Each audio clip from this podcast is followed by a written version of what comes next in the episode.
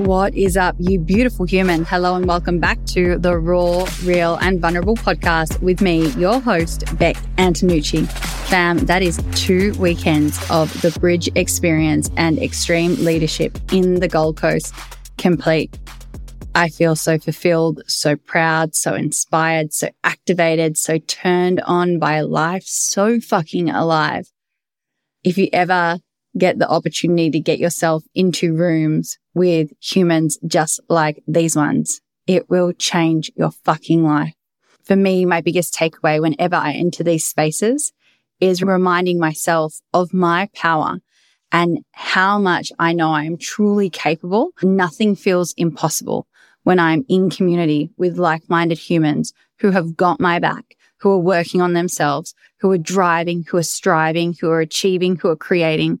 Just I leave these rooms feeling relentless and so empowered. I hope you have been following along with my Instagram story because I have been sharing so much behind the scenes goodness. But today, fam, I have an incredible guest for you. Her name is Emily Todd. She speaks powerfully into burnout recovery. And this conversation is not only applicable for any woman who identifies with burnout, but just any woman in general who feels like she has taken a misaligned path and is feeling tired, over it, uninspired, is lacking creativity, exhausted. And we go through so many different parts of Emily's signature modality. And we actually both truly share very authentically, vulnerably and genuinely about our own personal experiences with our life purposes and how they stem back to our fathers and the desire to attain our parents, specifically our dad's approval. So no matter who you are and whether you resonate with the conversation around burnout or not, I know so many of us will resonate with the conversation around misalignment. Big generalization, but I'm assuming if you're tuning in to me, my podcast, what I talk about, you're desiring to live a life that is lit up, aligned, on fire, so that you truly feel like you are on your purpose. So if that resonates, I know you're going to fucking love what we dive into today. If you love this episode, please screenshot it, share it to your story, tag myself and tag the beautiful Emily because she will be so excited to connect with you. Strap yourself in, fam. Let's fucking go. I am sitting with one of my favorite humans on the planet. Her name is Emily Todd, and it is such a fucking honor to have you here with me on Raw, Real and Vulnerable today. Welcome. Thank you, Beck. I am so, so excited to be here. All of the things. you know, when you know someone so well and then you're sitting there trying to record a podcast, I'm sitting here trying to record a podcast. I'm like, don't fuck it up, Beck. And remember, we're here to like deliver some serious value. Can't sit here and just play with Emily the entire time, make it about everyone else. We're just here to play and enjoy and have a cool conversation. And we've known each other a few years. So I'm so looking forward to this. Oh, me too. So today we're going to dive into all things burnout and ego driven hustle and the woman really fucking going for it and getting her to a place that maybe doesn't feel as good as what she thought that hustle would create for her. Why is that so important to you? Burnout, hustle, grinding, supporting women to come back to their pleasure.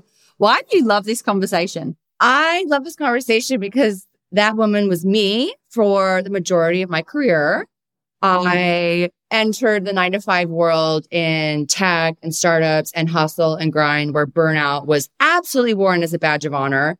And I was very burnt out for a lot of my career and went through different kind of phases and manifestations of burnout and never found anything actually fucking helpful because everyone just said, Emily, just take more vacation, just schedule more me time, just meditate more, just do more yoga, just, and it'll all be fine. And, and I would feel better, you know, for a few weeks. And then I would reliably be back in the same situation again. And then when I left the nine to five world and the hustle and grind, I was like, this is so amazing. I'm going to have time freedom. I'm not going to be burnt out. And then I noticed the same patterns coming up and burnout happening for me, even as I started launching my own consulting business. And then when I was started coaching women, I started to see women that were so, so burnt out and, you know, we're doing all the things and trying all the solutions and it wasn't working. And so I was like, fuck this. Like, this is bullshit. This is everywhere. Everyone's fucking saying they're burnt out.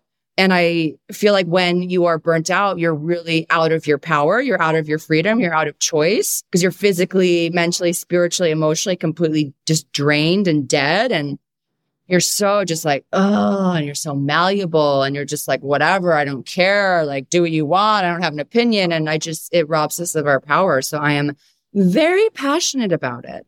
Mm. And so you can hear why I love Emily because a big philosophy of mine is having women reclaim their personal power back from any single thing that we've handed it over to which for some women that resonate with my conversation, it's stigma and shame and the sexual health conversation.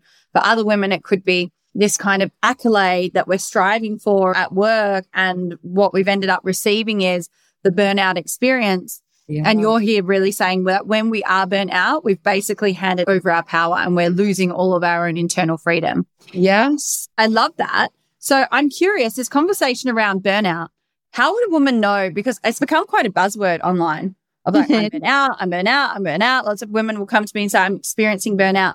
And I know that they're not fully lit the fuck up by life, but I personally wouldn't diagnose it as burnout. So if a woman was interested in this conversation, how would she know that she's experiencing um, some kind of symptom of burnout? Yes. And first of all, completely agree with you. It is a huge buzzword right now. It's everywhere. Everyone's saying I'm burnt out. There's all these statistics. Uh, burnouts are record highs because of COVID and everyone was at home. And so everyone's saying they're burnt out now. And in my opinion, there's actual burnout, like truly you are burnt out. And then there's another, we'll, we'll talk more about it, but it's more like that general low level, like I'm misaligned. I'm meh. Life just kind of sucks and I'm just exhausted by life. My soul's burnt out. So actual burnout is, it's debilitating. It affects you physically. Obviously, you are exhausted. You have insomnia. You're extremely irritable you feel like the situation in your job is just never going to end. It's going to be like this forever. You feel very hopeless. You're cynical. Your productivity plunges. Your creativity is almost non-existent. And so you can really see it like in your work performance as well. And just you're so irritable and you're just like, it's never going to change. And you go into that big victimhood of it's like everyone's fault. Life sucks. My boss sucks. My company sucks. And you just don't see a way out of it. And it can really manifest for a lot of women physically, like beyond the insomnia and exhaustion. I've seen a lot of women have like excruciating migraines and gut problems because it's just that it's like a true burning out of your system. But I think what we have talked about is a lot of us are saying we are burnt out, but we're not quite at that level. We might be doing a lot of things, but I think genuine true burnout is you can't miss it. debilitating. I feel like that one really stood out for me for the women that come to me and say that they're burnt out. They may be the other side where they're overworked, overperforming, stressed, misaligned, but not complete debilitating burnout where losing my hair, lacking creativity, not being able to sleep, feeling like it's never ending, feeling like there is no endpoint to what I'm striving for at the moment and no point to what I'm even striving for either. Yeah, it's like true helplessness. And it's hard, I think, when you're experiencing burnout to even ask for support. Uh, this has been my experience in working with burnt out women. There's just like, well, how can you help me? This is just how it is. You know, this yeah. is just how life is. If you're going to be a successful woman, this is the norm. You got to work like this. You got to hustle like this. And it's going to be like this forever. Out of curiosity, because I know how successful you were in corporate, where do you feel that came from? This driving women to the fucking ground, working so hard, giving up. I know that you're a very big advocate for women and women's pleasure and bringing mm-hmm. women back into their pleasure. So at what point did we decide, you know what? Fuck all the good things in life, like enjoying it, being in our pleasure, feeling liberated, and let's just fucking hustle ourselves into the ground to the point that I feel a permanent state of hopelessness. How did that come about for us? I think it's not isolated just to women. I think it's a global obsession with hustle and personal productivity and climbing the ladder. And I think we have been sold, at least I was since I was a kid, that if you hustle and you grind and you get the position and the office and the salary and the car and the house and the closet, you will be happy. And so we have been hustling and grinding to get these things because we were sold the idea that is what happiness is. And then we reach for me and for many women I know, it's around age 30, 31. And you're like, I've been fucking doing this for a decade and I'm not happy. And so then you're like, well, I guess I should just work harder. And so you keep going, like looking for that thing, looking for that happiness. And I think so many of us, because we're brought up in hustle culture and to believe that our worth is defined by our achievements, by our output, by making mommy and daddy proud, by, you know, doing better than everyone from our college and our LinkedIn updates. And I think a lot of it is our programming, our upbringing, and just tying our worth in something outside of ourselves. And then having the empirical experience of it not actually bringing us happiness, but instead of questioning that logic, we just keep looking, looking for it. So it's like this cycle that never ends. I mean, there's so many of us right now that are waking up and snapping out of it. And they're like, there is more to life than this. Like, I'm not going to keep living like this, but it has been the norm, at least for my entire experience. I was in tech and startups for almost 15 years and it was glamorized. It was like, Oh, you're so exhausted. Wow. You're such a hard worker you know, I would get accolades for sending emails at two in the morning and being online so late at night and working weekends. And I was like, yes. I resonate so deeply with this conversation, especially the programming and the conditioning piece. And I guess I would question, is it powerful for the woman to really ask where it's come from? Like mine was the realization that from age five, I told my father I was going to be a lawyer. I think every child tells the parents, you're going to be a doctor, a lawyer, or a firefighter, or a police officer, or a nurse, one of those five things. I decided law. I don't know how a five year old child thinks they're going to be a fucking lawyer. We didn't know this about you. I love this. I got into law school. So literally, I promised my father at age 16, we're doing like TER, which is your high school finals. And I promised I would get a certain mark that would get me into law. And he promised me that if I got that mark, I would get a brand new car and that would be my reward for working so hard. I got mm. 0.3 off that. So that story has played out everywhere in my life of getting 0.3 off good enough, trying so hard and not actually getting the result. And my dad reminded me, I've said this in many podcasts prior, that my dad reminded me for 10 years, you got 0.3 off good enough. You got 0.3 off getting in. Even though I still got into law, I, I got in and I was like, this fucking sucks. I am not a lawyer. I'm adding that baby. But when I've asked myself about where this conditioning to like work and strive and have three jobs and try and start a business and always be trying to get and reach to something, I was like, where the fuck did that come from? And I mm. realized this is so conditioned in who I am as a little girl and a teenager that that's why it's taking years and years and years to break away from it because it's in my DNA. It's yeah. something that my parents have said to me for years. And so I just wanted to put that in there. So I know that you said a woman experiencing burnout. She's like, you can't even help me. So how would she find you? And how will she break through this barrier of not even wanting to ask for help to be able to say, Hey, I am fucked right now. I feel helpless and hopeless right now.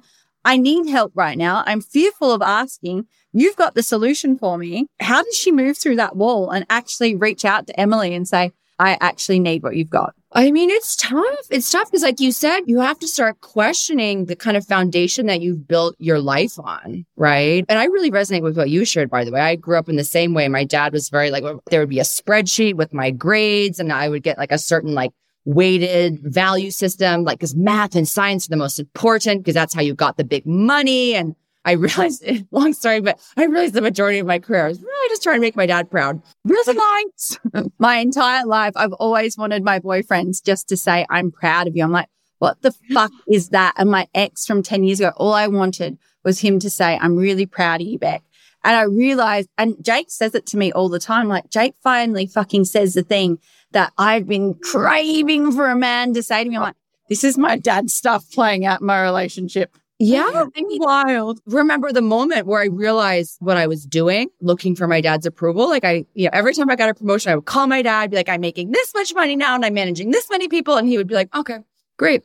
And then when I got like the big kahuna and I got like the big, big promotion and I was managing 20 people, I was making more money than I ever thought I would make. I called him and I was like, have this. And he was like, that's great. I, I, that's awesome. And I was like, oh, wait, he, he doesn't really care that much. Like he just wants me to be fucking happy, mm. have a roof over my head. It's such a good conversation though, by the way, because I love the acknowledgement of the little girl who's who's striving for her dad's approval and getting that clarity. Like you and I have the awareness and we've invested in so much work to know this about ourselves. And I've shared this on my podcast in the past as well. I didn't speak to my dad for years when I was like, I know I need to start a business. And he was so terrified when I left my corporate job, my corporate career. And that was six figure salary, car, phone, all the things. When I quit, I was miserable. I was so miserable. I gained weight. I was unhappy. I wasn't exercising, wasn't doing the things I loved. I was stressed. I was sending emails at fucking 2 a.m. in the morning. I was calling my mum when it was new cafe launches. And my mum was coming to the office at midnight to try and help me. I was just like, I felt like I was absolutely drowning. And when I left, I told dad, don't talk to me while I go and work on my dreams because I don't need someone to put their fears into my mind. Once my coaching business took off, he walked past my house because my parents' house was like five minutes away from my beach house. And you're always on your Instagram. yeah. Love my independence, but also love that they're five minutes away so I can come around for food when I need it. But literally, Emily, I felt this little girl energy in me that saw my dad walk past. At this stage, I was making money. My business was working. Everything that I'd kind of said my entire life had finally landed. And I felt this little girl energy run down the street to be like, dad, I'm doing well for myself. And it wasn't the adult. I could feel that wasn't an adult. It was little girl inside of me. And my dad was like, great. I just like want you to be safe and happy and have a roof over your head. Yeah. Oh, I love that story. I really resonate with that because yeah, I just had that, that aha moment where I'm like, he doesn't care. Mm. he loves me. No, like he actually is one of those. I know there are parents that really do place so much of their approval on their children on what they're achieving. But my, I, at that moment, I'm like, he just fucking loves me and he just wants me to be happy. And it, it was all me trying to prove something to him all this time. And so I think for me, that was the beginning of the unraveling. And I ended up leaving the nine to five world pretty soon after that. But okay, your original question was how does someone begin to ask for support? Yeah, like if a woman has listened to our story right now and she's like, oh my God, she said about asking for support, said the hopelessness piece. They both talked about the approval from their father piece. I'm now resonating with Beck and Emily. It's the two of them. Now there's three of us. Like maybe I'm more like them that, and I'm not alone in how I'm thinking and feeling and how I'm showing up to my work or my business or my company or whatever it is that that woman is doing. And she's having this kind of like, oh, I am doing this for the exchange of what my parents think. And I'm totally burnt out or I'm misaligned and uninspired. And I hate asking for help. I don't know why. It feels like weakness or I feel terrified to do it. Now, what does she do? Well, which is part of why we're burning out to begin with, right? Because we're so fucking independent. We're like, I don't want anyone to help me. I'm not to, no, you can't do it right. I'm to do it on my own.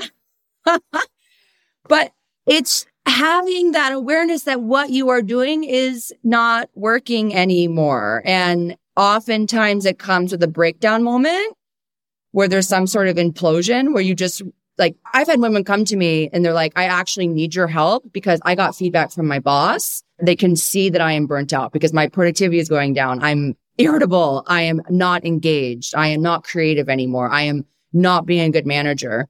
So often it is in that moment where it's like I was shoved in your face or you have a health crisis or your hair is falling out. Your boss is like, what is wrong with you? But if you are able to cultivate that awareness, like reach out to someone, reach out to a coach, reach out to a therapist, reach out to someone that can support you through it because it really, it's getting out of burnout. Like it, eh, the true genuine burnout we're talking about is not an overnight process because these are hard wired patterns that we're running off of that take a lot of awareness and loving on and catching making a different choice over and over again to get out of them because we're dealing with these archetypes, right? Of like the hustler, the hyperachiever, the perfectionist, the people pleaser, the good girl, the controller, and all of these archetypes we've been acting on our whole lives. They contributed to our success. They are part of why we have achieved our success because we do really good work, right? The perfectionist. We are always like looking for the next thing to achieve, the hyperachiever.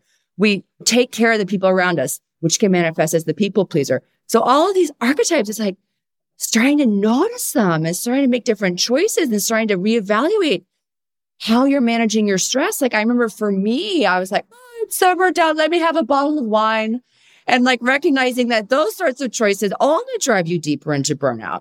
And it's also starting to recognize like, because this is another thing I always say about burnout. Even in the most extreme cases, it's often not purely a case of doing too much. It's doing little of what truly lights you up and sets your soul on fire and brings you pleasure. So it's also starting to like really intentionally look at how am I spending my time? How am I spending my time on nights and weekends? And often it's fucking scrolling and Netflixing and online shopping and drinking the wine and swiping away and like getting these really cheap, quick dopamine hits that don't actually light us up. And so it's really like, what do I enjoy doing? What actually raises my energy? What actually makes me feel good and recharges my battery and fills my cup versus just like, you know, the shit we're all doing on our phones. Sydney babes, are you ready for your breakthrough?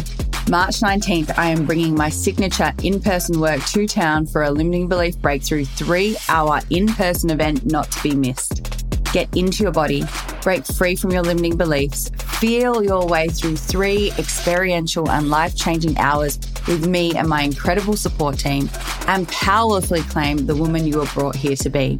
This is not just another mindset workshop because I could simply just recommend you a book to read instead. This work is true embodiment. Head to the link in my show notes and get your ticket today. Absolutely. And you know what I like before you went into archetypes? You spoke about it being not a quick fix and a slow process. And that can even be hard for, and I'm just going to speak for myself, that can be a hard concept to wrap around like, oh, I'm unhappy right now. I'm experiencing burnout, whether it's debilitating or misaligned burnout, where I'm just not lit up by what I'm doing, uninspired by life, and just feeling like I'm passing time, but not really intentionally living my days. And the thought of the next steps being a slow process for the high, the high achievers kind of like Emily on this podcast after I've listened to it for 40 minutes today. I want to be fucking healed. Give me my next three steps that I get to take so that I can be on the other side of this motherfucker. And why do you feel like that could be detrimental? And how would the high achiever and the woman, like, I can be quite like, let's fucking fix it. What's the problem?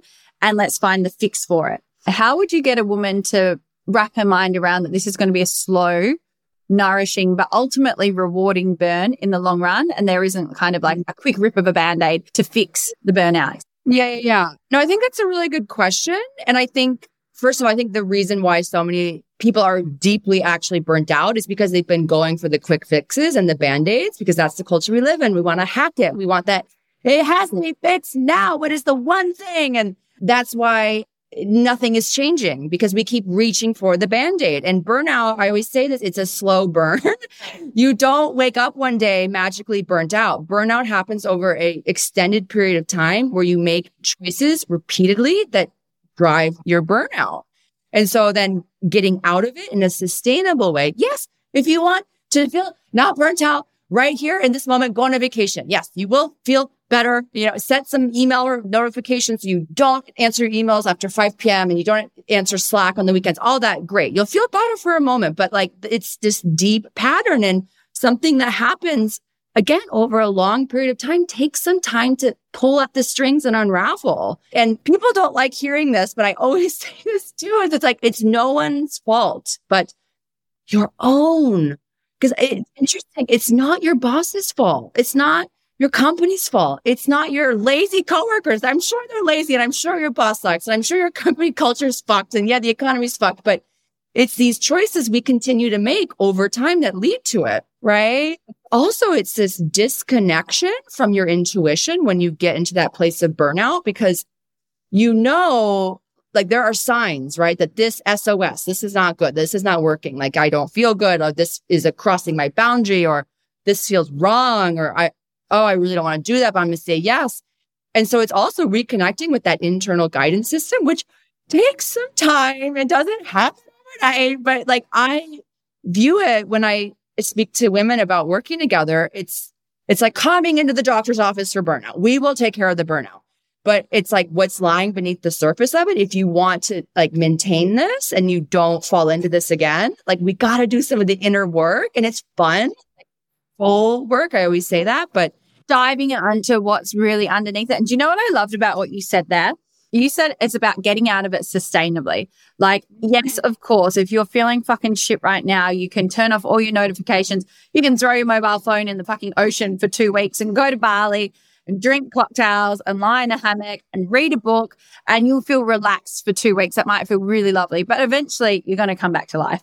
Eventually you're going to go buy another iPhone and eventually all those habits and patterns are going to come back in. It almost I love to use all the fuck ups I made in my disordered eating and my dieting in my 20s and Mm-hmm. apply that to life now. And it also reminds me of like how I got out of my relationship with food. I was always reaching for a diet. Like, oh my God, I'm not happy with where my body is right now. So I'm going to do something for six weeks or 12 weeks, rip it, get out of it. And like maybe temporarily my body looked the way that I wanted it to, but I'd always end up back worse than what I was ever before because it was never ever a sustainable approach. And I never looked at, I just thought it was food in my body and fitness. Like they're the three things. And if I focus there, no fucking problem. But underneath it was the core wounds, the rejection piece, the abandonment by women, the not feeling good enough. And when I looked at that, that's where my sustainable healing came. And it sounds very, very similar to burnout. Yeah, absolutely. And it's like, yeah, there's like the yo-yo dieting and then there's like the yo-yo approach to burnout recovery where you're just like taking the vacation or you're buying the thing or you're having a spa day. But it's so deep rooted and people have this experience, right? And I had this experience because I was like, it's my boss's fault I'm burnt out. Let me switch jobs. That will fix it.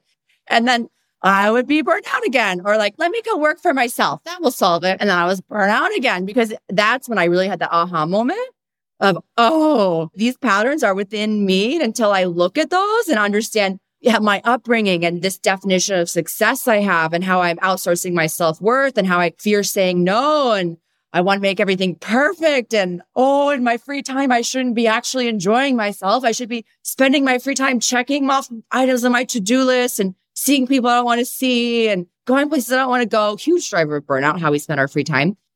That was when I was like, okay, it's my problem. I'm driving this. So it's a really tough conversation to have because no one wants to hear that. And again, when you're burnout, you're cynical, you're irritable.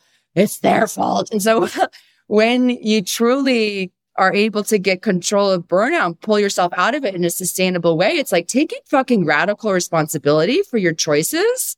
And like we talk about the drama triangle a lot, right? In our world. And it's like getting out of the victim role and more into the creator role and widening your lens of what choices you have in that moment with your boss, with your coworkers, with whatever it is, with how you spend your free time. Because you're running on these loops and this is just how you go. And it's like, no, we can, you can break that loop. It's uncomfortable work to start having these conversations at work or reevaluating how you spend your time or how you manage stress. But also, it's powerful that radical responsibility piece.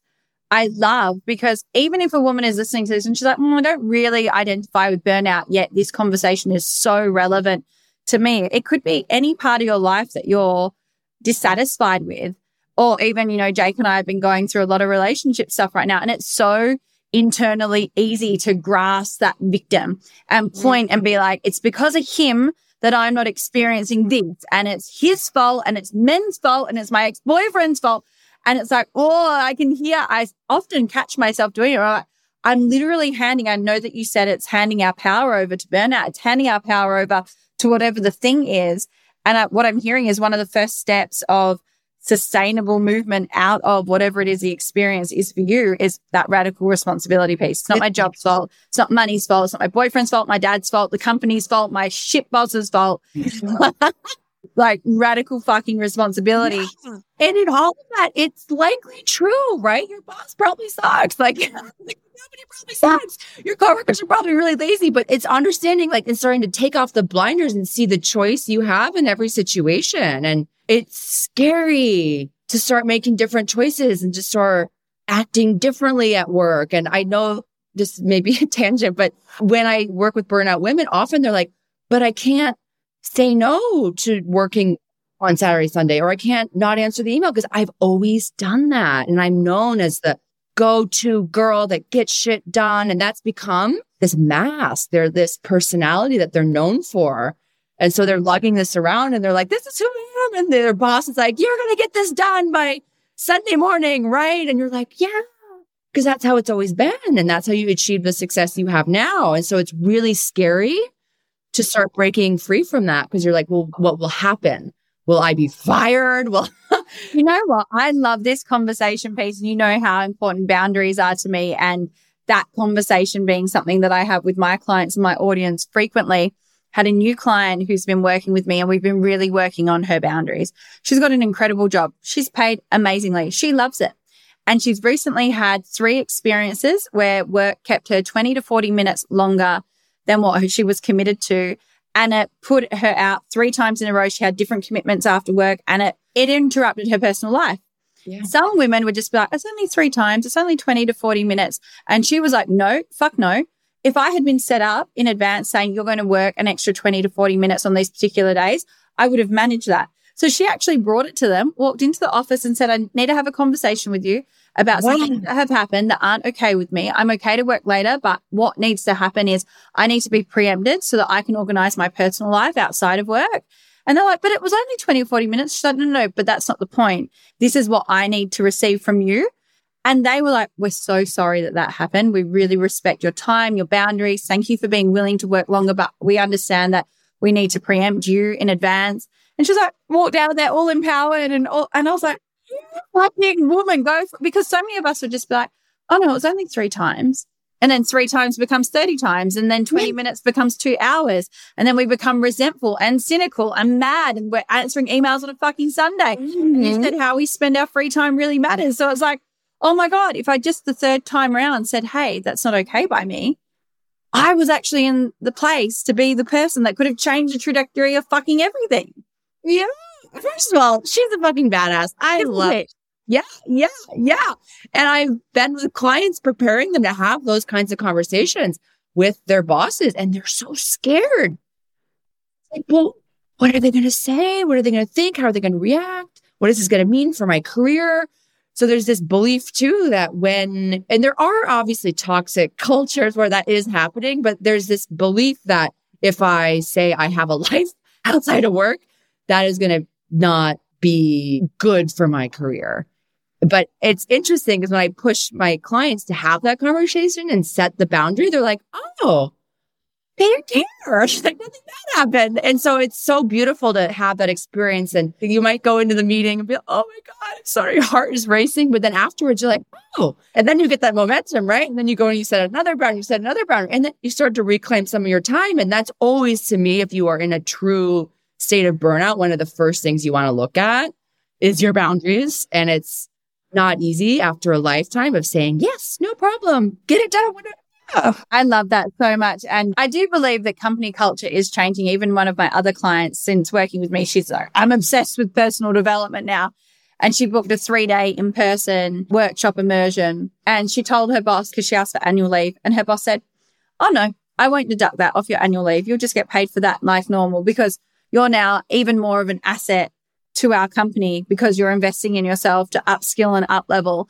So I think what the beautiful awareness piece of that is, is if we don't ask, the answer is always going to be no. yes. It's not correct for us to assume. And maybe we all get to align with companies, bosses, cultures that really align with our own personal values as well. So we can have those courageous conversations. And even if the boss is like, look, I can't fully meet you there, but let's have a conversation so that we can make sure that both of us are happy and both of us are winning in this relationship.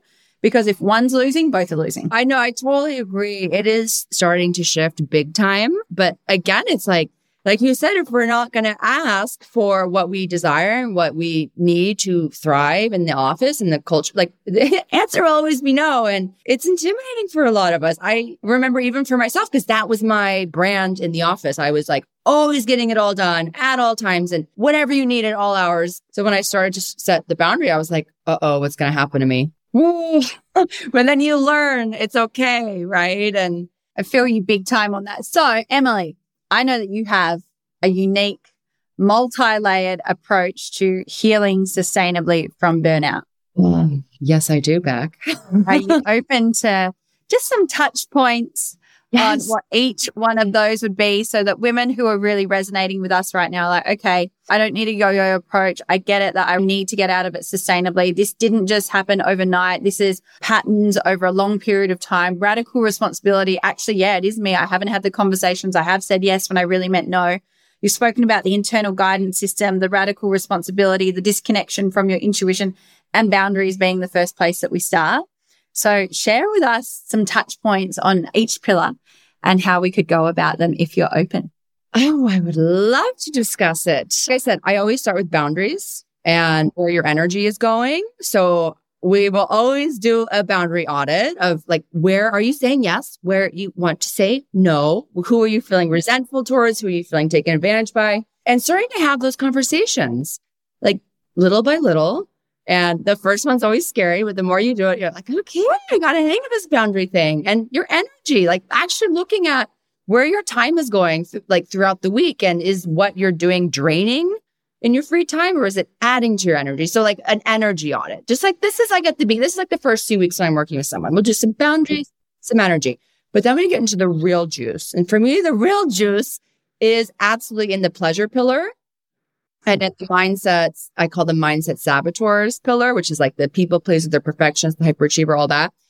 But I want to talk about pleasure because it's just very alive and active on my heart. Oh, me too. Go for it. Let's talk about pleasure all day fucking long. Yes, Beck. Let's talk about pleasure. So I said this earlier, but it often is when you are burnt out. Of course, there is the burnt out woman that is clinically burnt out and miserable. But a lot of people that come to me and say they're burnt out, it really is because they're doing too little of what they love and what really turns them on. And their free time is spent blowing through their to-do list, obsessing over personal productivity and productivity hacking every area of their lives going places they don't want to go, going to events they should go to, seeing people they should see, reading books they should read, listening to podcasts they should listen to because they heard it was a good podcast or it was supposed to be a good book, but they've been reading the book for six months because they fucking hate it.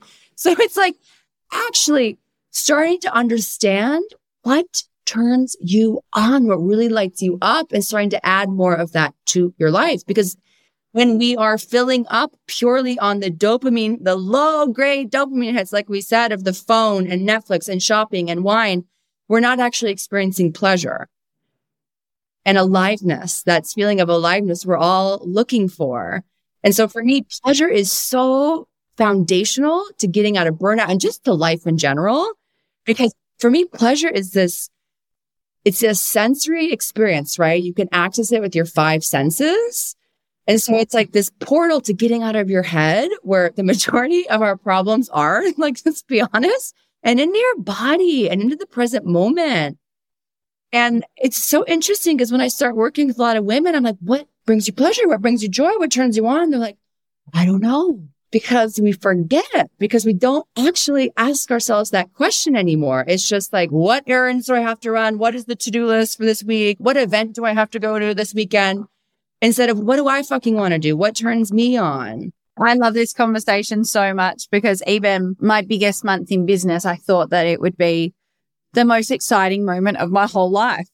And I was like, well, I don't really feel any differently. and it's because the number doesn't really mean anything and the number doesn't bring me pleasure and aliveness. On the same day, I went to the beach with my sister and played catch with Kobe, my nephew and her little dog. And I was like, I had my biggest month in business. And the thing that I loved the most that day was literally playing catch on the beach at sunset with my sister and her dog. And I think I'm missing the fucking point. And no wonder so many of us are feeling like we're lackluster and not alive on the inside and not embodying any sense of pleasure because we're striving for these things that we think will bring us pleasure. And then we strive for the thing, get the thing, we're like, oh, it was actually quite meaningless to me. Yes, exactly, Beck. We are running and climbing towards these big, beautiful goals and dreams and aspirations. We need those as humans, but we have this expectation that we are going to feel a certain way when we get there. And we get there and we're like, this is human nature. What's the next mountaintop? What's the next thing I can achieve and acquire? And I'm a big believer if we cannot enjoy this moment right now, we're not going to enjoy the mountaintop. We're not going to enjoy the goal being fulfilled. And we all know this to be true that when you hit the goal, even if you do feel like, whoa, like so amazing, it's very ephemeral. It's fleeting. And so it's like to me, cultivating a relationship with pleasure is cultivating a relationship with life and with yourself because it's really starting to understand your unique codes for feeling good and feeling alive. And often what really brings us alive doesn't make logical sense and it's not productive. And so much of our free time is spent being productive. And I got to meditate because, you know, that's supposed to quiet my mind. but I fucking hate it, but I do it anyway. Or I'm supposed to do yoga because that's supposed to be the thing. And I'm supposed to like, my butt's going to be great. But it's like, what do you actually love? And so something I do with women when we first start is it's like, make a list, make a list, make a list, make a list of 20 things that you love and that turn you on. And it's like, it's hard at first. They're so used to, well, the pleasure is in, it's when I get that thing or isn't it like the bag or the fancy cocktail? But I'm lover of all those things, but it's really cultivating a relationship with being able to access pleasure and aliveness no matter what's happening in the external world. Because when we're outsourcing that ability to feel alive to our achievements, like we're yo-yoing all over the place. And so I feel like when we know what brings us into the present moment and what makes us feel good, I feel like that is a reclamation of your power because you know how to make yourself feel good. You know what your codes are versus this needs to happen in order for me to feel good. And so that's a game changer. And what I'm hearing is almost a permission piece of some of us will be like, once I hit that goal, then, then I will allow myself to experience that. Then I will give myself the weekend. Then I will have a trip away. Then I'll go adventuring or exploring versus if I'm allowed to experience this now and through the embodiment of that presence being in my body and allowing myself to access that internal aliveness and pleasure from within, I create more. And then when the results, the achievements come, I'm more present to them because I've enjoyed the journey versus feeling like I sacrificed my entire life for the exchange of it and it only lasting momentarily anyway, having my little holiday and then going straight back to the hustle and the grind. Yes. So I heard someone say this once and it really landed for me of the culture we live in now is very much when I do good, I'll feel good. So when I do accomplish, achieve, I'll feel amazing versus like understanding that when you feel good, you do good. Because when you're living in pleasure and in joy, you're actually way more productive because you're in this frequency of just like so elevated and you're so much more productive and creative and alive and aligned and you get more shit done when you're feeling good versus when you're feeling, we all know this to be true, burnt out, meh, overwhelmed, underslept, irritable. So it's like I always say to my women, it's like you get to prioritize pleasure with the same ferocity you approach your career because it will improve the quality of your work. It will improve your performance. So like, hello, let's get on it. And they're like, wait, okay, so I don't like, yeah, putting your pleasure or your joy on layaway. I'll reward myself when I do the thing. But it's like, no, you get to do that now. The purpose, at least to me, of life is to fucking enjoy it. But it's also understanding that the quality of your work will improve, your relationships will improve. Everything improves when you feel good. So it gets to be a priority. So that is my absolute favorite pillar to teach in Burnout Academy. A fucking man. Emily Todd, you're so amazing. I could keep talking to you about this forever. I feel like we can leave it there for that first three pillars because A, I think 45 minute podcasts are amazing. And B, oh, yeah, more pillars, but that's for another day. That is episode 2.0. Do you know what I really love about this is the three pillars that we've touched on are so relevant, whether we resonate with burnout, whether we just resonate with feeling unhappy and dissatisfied with what life currently looks like right now. And if it's just a woman that's saying, Hey, I don't even feel that dissatisfied, but I know I'm not lit the fuck up and there's more for me. And this aliveness and pleasure that you speak of, it's really, it's exciting something within me because yeah, I fucking deserve that. And I haven't really spent intentional time looking at it. And I feel that three pillar approach, boundary audit, energy audit, pleasure and aliveness, like getting really clear on what brings us pleasure, what supports us to feel alive on the inside. No matter what conversation piece you resonate with, that is going to profoundly impact your life for the better for fucking ever if all you did was look at those three aspects alone. Fuck yeah. Fuck yeah.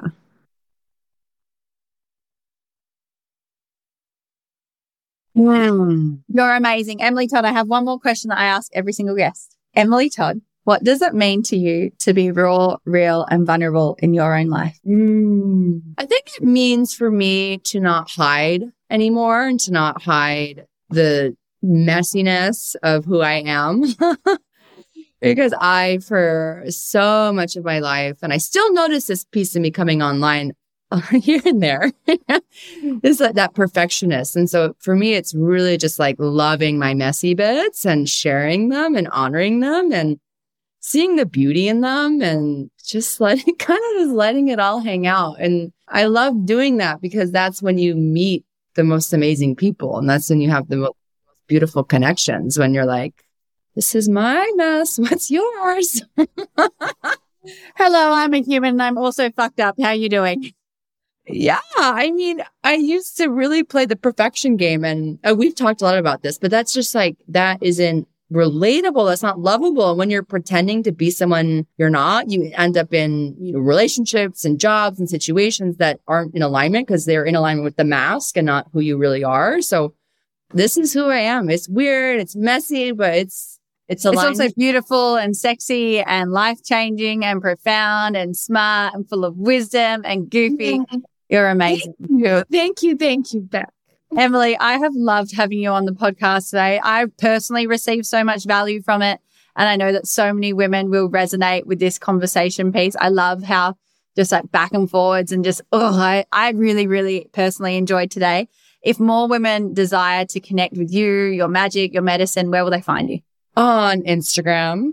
on Instagram, I'm Emily Oriana Todd on Instagram and if you are a burnt out woman, I have a program called Burnout Academy, which we touched on some of the pillars here. And the link is in my Instagram bio if you are interested. Amazing. I'll pop all of that in the show notes. You're the most amazing woman. Thank you so much for being here with us today. Thank you so much, Becca. I had a blast. Thanks for tuning in to today's episode. If you're desiring more from me right now, Firstly, I love your eagerness. And secondly, let's make it happen. Check out the link in my show notes where you can receive more information on my books, breakthroughs, online webinars, all upcoming courses and programs, and how you can get started on your journey within my world today. I can't wait to be back in your ears next week. And trust me, you won't want to miss this episode.